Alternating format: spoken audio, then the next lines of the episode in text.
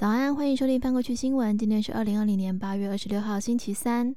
应该很多人都有在网络上就是批评政府或者是讨论时政的经验吧？那如果有一天你在脸书的社团里面讨论的这些话题，结果隔天早上一打开发现你的整个社团被政府要求要关闭的话，你觉得你可以接受吗？对这件事情就发生在现在的泰国。我们都知道泰国有很严厉的这个冒犯君主罪，就是 The Majesty。这个罪其实就规定在泰国刑法的第一百一十二条，诽谤或者是威胁、侮辱这个泰国皇室，最高可以量刑十五年哦。那有一个流亡日本的泰国泰国学者叫做帕文帕文啊，因为全名很长，所以我通常是会。倾倾向就是附上所有的就是全名原文这样，但是因为他名字真的很长，然后我跟泰国不是很熟，所以我怕念错，就直接喊帕文好了。那么帕文他在四月的时候在脸书创办了一个叫做 Royalist Marketplace 保皇党市集这样的脸书社团，专门来讨论泰国皇室的事情。这个社团的名称乍看呢好像是挺皇室的，但是其实它就是展现了泰式的幽默，一种泛讽的趣味。结果他当然是在批评泰国皇室的，结果有超过一百多万个网友参加。但是昨天晚上呢，这个社团的页面就出现了这个讯息，显示说，因为泰国政府的要求，不可以在就是在泰国登录这个社团的权限受到了限制。那脸书随后就发表了声明说。脸书是被政泰国政府要求要关闭这个社团的，那这个行为其实已经违反了国际人权的相关法律，影响了就是自由言论自由，所以呢，脸书会诉诸法律途径来挑战泰国政府的这个要求。那泰国官方的态度相当的强硬，包括泰国总理在内就强调说，这个是基于法律的要求啊，嗯，在泰国的人就一定要遵守泰国的法律，那所以他强调他们的要求都是合法的。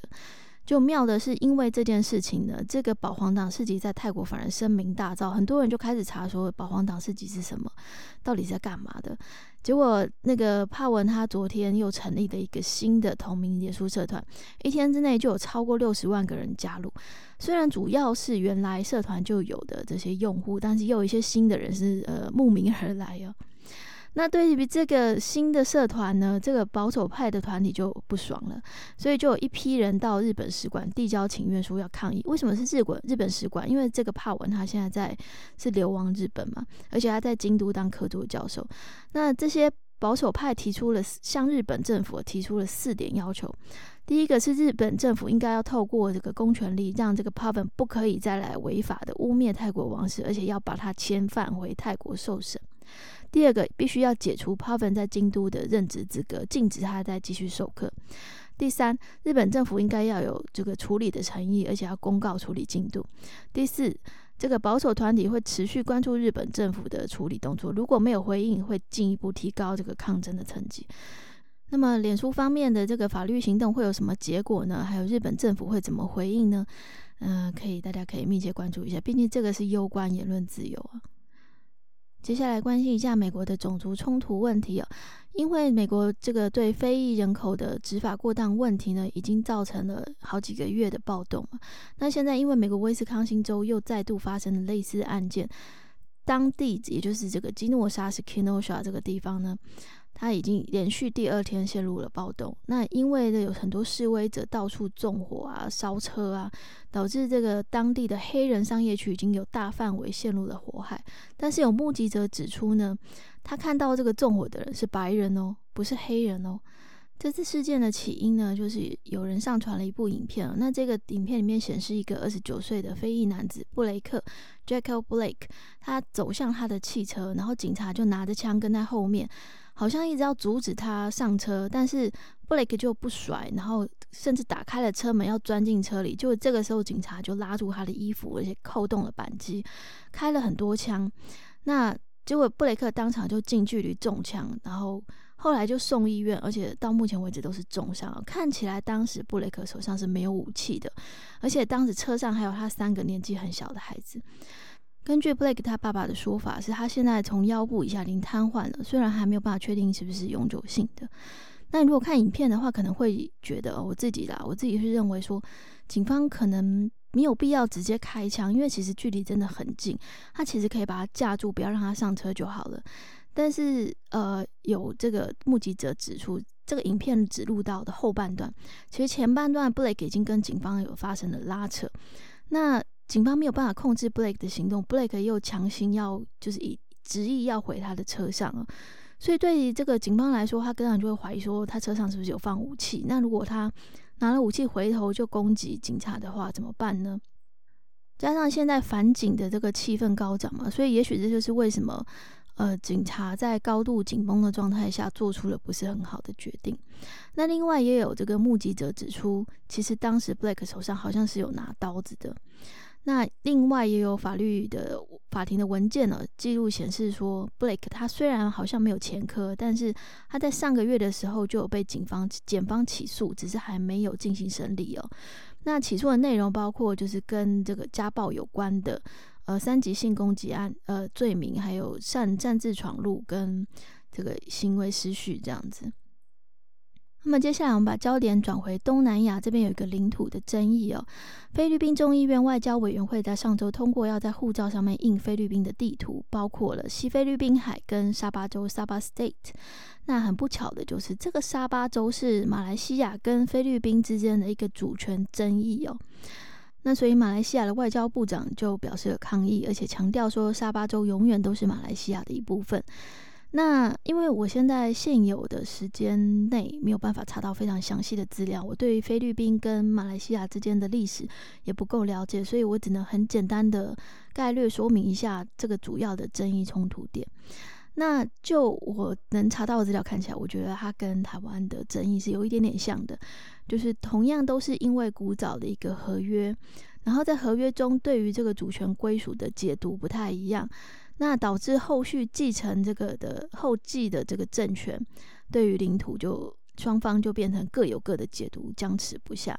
那简单的说，这个就是一八七八年的时候，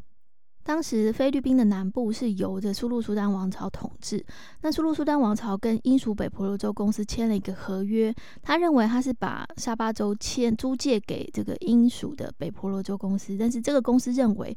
对方是把沙巴州割让给他们了，所以在这里呢，主权就发生了，主权的认定就发生了很大的歧义哦。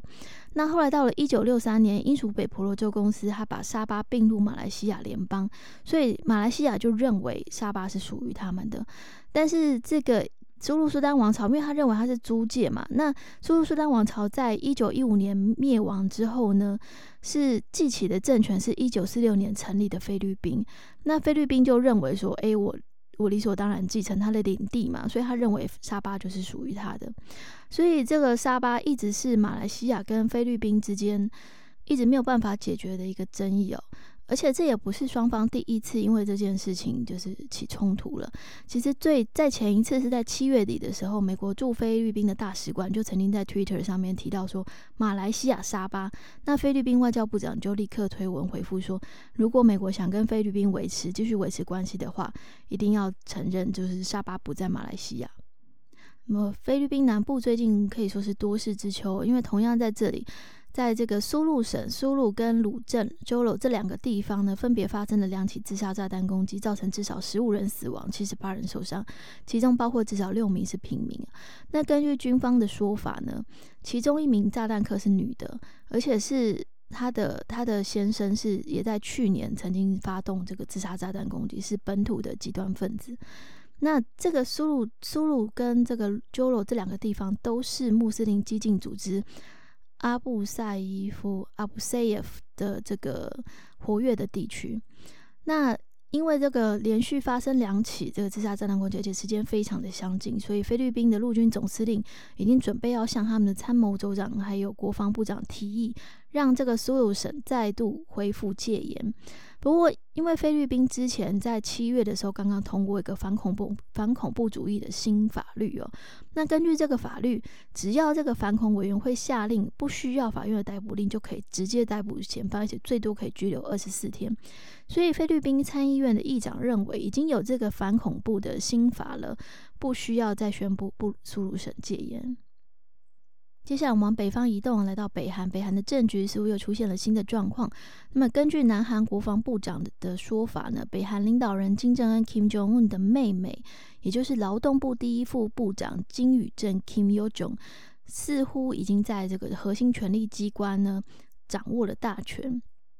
金宇镇 Kim Yo Jong 他自己本人也曾经说，他是负责组长对美国以及对南韩的事务。那目前看起来，就是金正恩 Kim Jong Un 他是透过单一领导体系来掌握党政军大权，但是有把权责分派给底下的人这样子。那么对于这个 Kim Yo Jong 金宇镇是否有可能会废弃两韩军事协议，进行一些区域军事挑衅行为呢？这个南国南韩的国防部长是说，目前还没有什么异常了。那虽然这个北韩有开发潜射导弹飞弹 SLBM 这个的计划，但是这个计划已经就是一直持续的在进行。那有没有进行地面试射呢？这个国防部长没有透露。其实光是这个月就已经三度传出跟北韩政权变动有关系的消息哦。包括二十一号的时候，南韩国家情报院透露说，金正恩似乎已经把一些权力下放给金宇镇这些少数亲信，但是绝对的权力还是把握在这个金正恩的手中。那另外也有韩国媒体报道说，金大中时期的幕僚呢也透露说，根据中国消息来源，认为金正恩已经陷入了昏迷，但是还没有死亡。那他认为说，北韩领导人除非是在遭遇重病啊，或者是政变的时候，才有可能会把权力下放给其他的人。那对于这位前幕僚的说法呢？南韩国防部长昨天是没有做出回应。除了金正恩 Kim Jong Un 之外呢，还有一个人的健康状况也引起了许多的揣测，那就是日本首相安倍晋三阿倍基所。根据日本媒体报道呢，安倍在七月六号的时候在首相官邸的办公室吐血哦。虽然这个消息当天就被日本政府发言人就是否认了，但是随后安倍又两度到庆应大学的附设医院接受检查，所以这个他的健康是不是真的出了问题？是不是真的有吐血呢？引起了许多的争议哦。据了解，就是安倍可能会在二十八号的时候召开记者会来说明。其实安倍在二零零七年九月的时候，就曾经因为他的溃疡性大肠炎恶化而匆匆下台，结束他的第一次执政。不过，他安倍的这个左右手甘利明呢，则是透露说，安倍应该会做完本届的党魁跟首相任期，也就是至少到明年九月为止，才有可能会就是解除他的职务。另外呢，他也否认了近期提前大选而解散众议院的可能。那么下面一则消息也是跟医院有关系哦。疑似中毒而陷入昏迷的俄罗斯反对派领袖纳瓦尼 （Alexei Navalny），他在周末的时候已经被送到柏林去接受治疗了。那么德国医院方面指出，他疑似是因为某一种。胆碱酶抑制剂而中毒哦，这个是他们初步医疗医药检查的结果，但是还没有办法确定是哪一种物质引起的。那这个胆碱酶抑制剂，呃，我查了一下，它基本上是会抑制就是神经反应，它是用来治疗，主要是用来治疗阿兹海默症，也就是老年痴呆。那德国总理梅克尔 （Angela Merkel） 他就呼吁说，俄罗斯应该要针对这件事情进行调查，并且追究责任。那不意外的就是克里姆林宫方面当然是不承认了。那他们的发言人就说，德国医院都还没有查出确切的物质，为什么要急着说是中毒呢？那如果真的是中毒了，确定了物这个制毒的物质了，那当然就会进行调查。接着很快的来看一下疫情摘要。继之前香港有一名男子二度确诊之后呢，现在在荷兰跟比利时也分别传出有一名就是康复的患者又再度感染的案例，显示可能是这个无法就是产生的第一次感染产生的抗体无法应对之后的变种哦。那另外这个南韩的最近十二天内确诊感染新增了三千一百七十五例，其中有超过三成是。高龄族群很有可能会转为重症了，重症患者在一周内增加了超过四倍，病床告急。所以教育部就宣布，这个要从明天开始到九月十一号为止，首尔的这个首都圈中小学全部都要改采线上授课。另外，阿根廷在二十五日单日新增了八千七百一十三例，死亡人数也新增三百八十二，双双创下了新高纪录。那么，另外又有一名名人不幸确诊了，那就是曾经摘下八面奥运金牌的传奇运动选手波尔特 （Usain Bolt）。虽然他有这个牙买加闪电 （Lightning Bolt） 这样的美名，但是他也逃不过病毒的传染哦。好消息是，这个世界卫生组织 （WHO） 公布的最新数据显示，大部分地区的疫情蔓延速度都有趋缓的迹象，其中受创最严重的美洲地区趋缓的幅度最为明显了。呃，根据这个截至八月二十三日止的七天期间的数据显示呢，这一周新增的这个确诊案例已经比前一周减少了百分之五，新增的死亡病例呢也减少了百分之十二。那在美洲地区呢，则是新增病例数减少百分之十一，新增死亡案例数减少了百分之十七。那主要的原因之一是美国跟巴西通报的新增病例数减少。这两个国家也是全球疫情最严重的国家。那么整体而言呢，除了东南亚跟东地中海地区之外，所有地区的新增病例数都在减少中。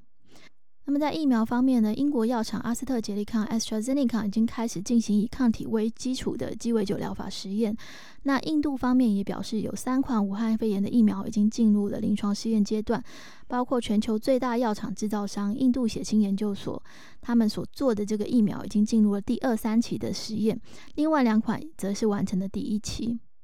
旅游业是全球第三大出口产业，而且占全球去年的贸易额就占了百分之七哦。但是根据联合国秘书长指出，现在今年因为疫情的关系，前五个月国际观光人数就减少了超过一半以上，旅游观光出口的规模也减少了三千两百亿美元。全球有多达一亿两千多万的相关从业人员，恐怕都会面临失业哦。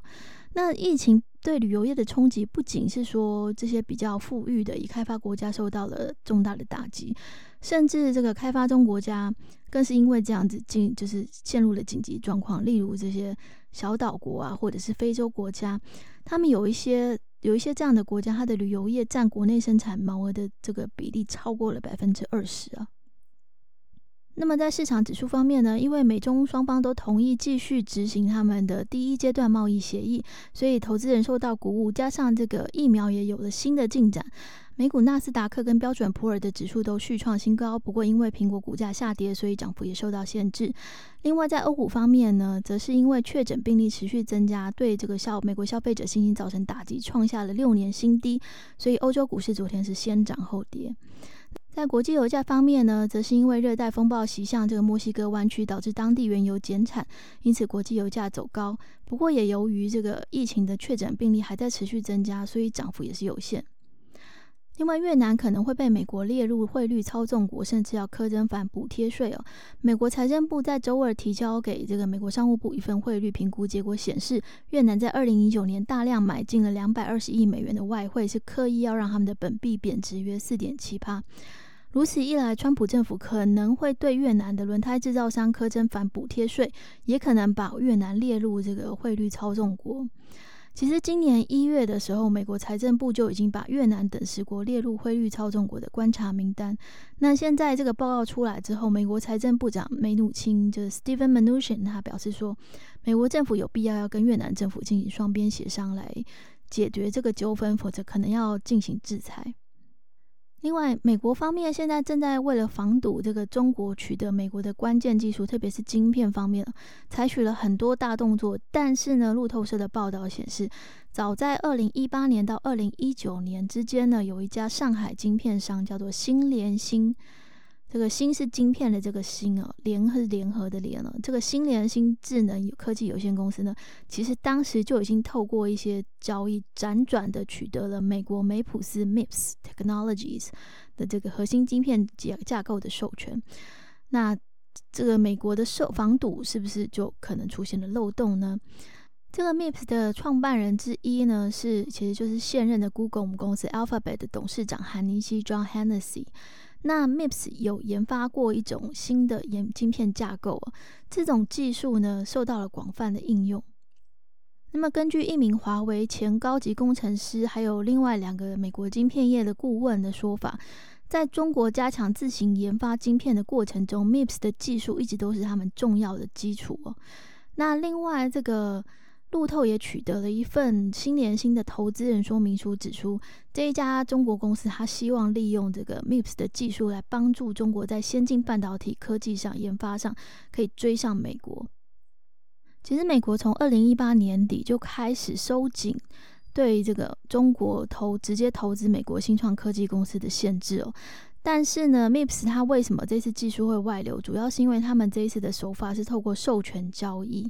其实一般这种投资案是必须通过这个美国外来投资审查委员会的审查，确保没有伤及国家安全。但是授权交易就不需要经过这一关。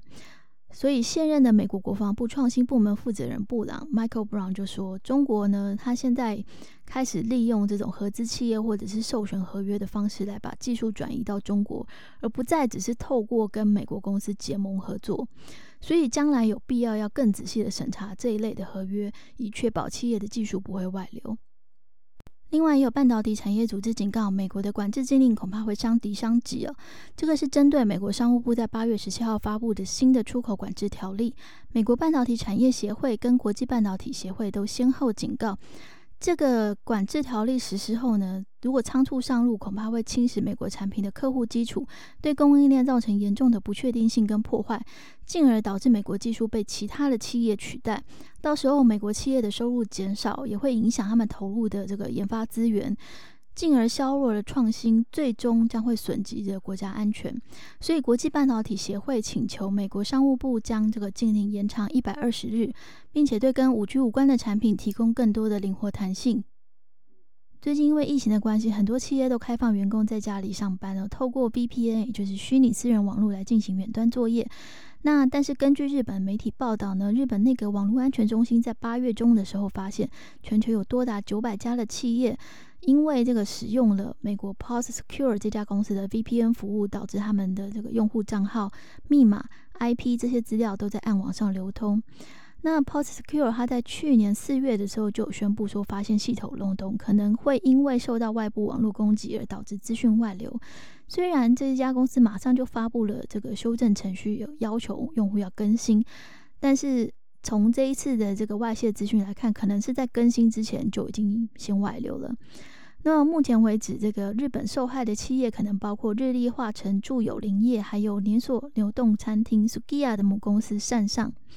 那报道也指出说，这些账号如果被交给了恶意的第三者，就可以透过 VPN 来侵入各个企业的主要系统，也可以盗取他们的内部资料，或者是从内部进行这个网络攻击。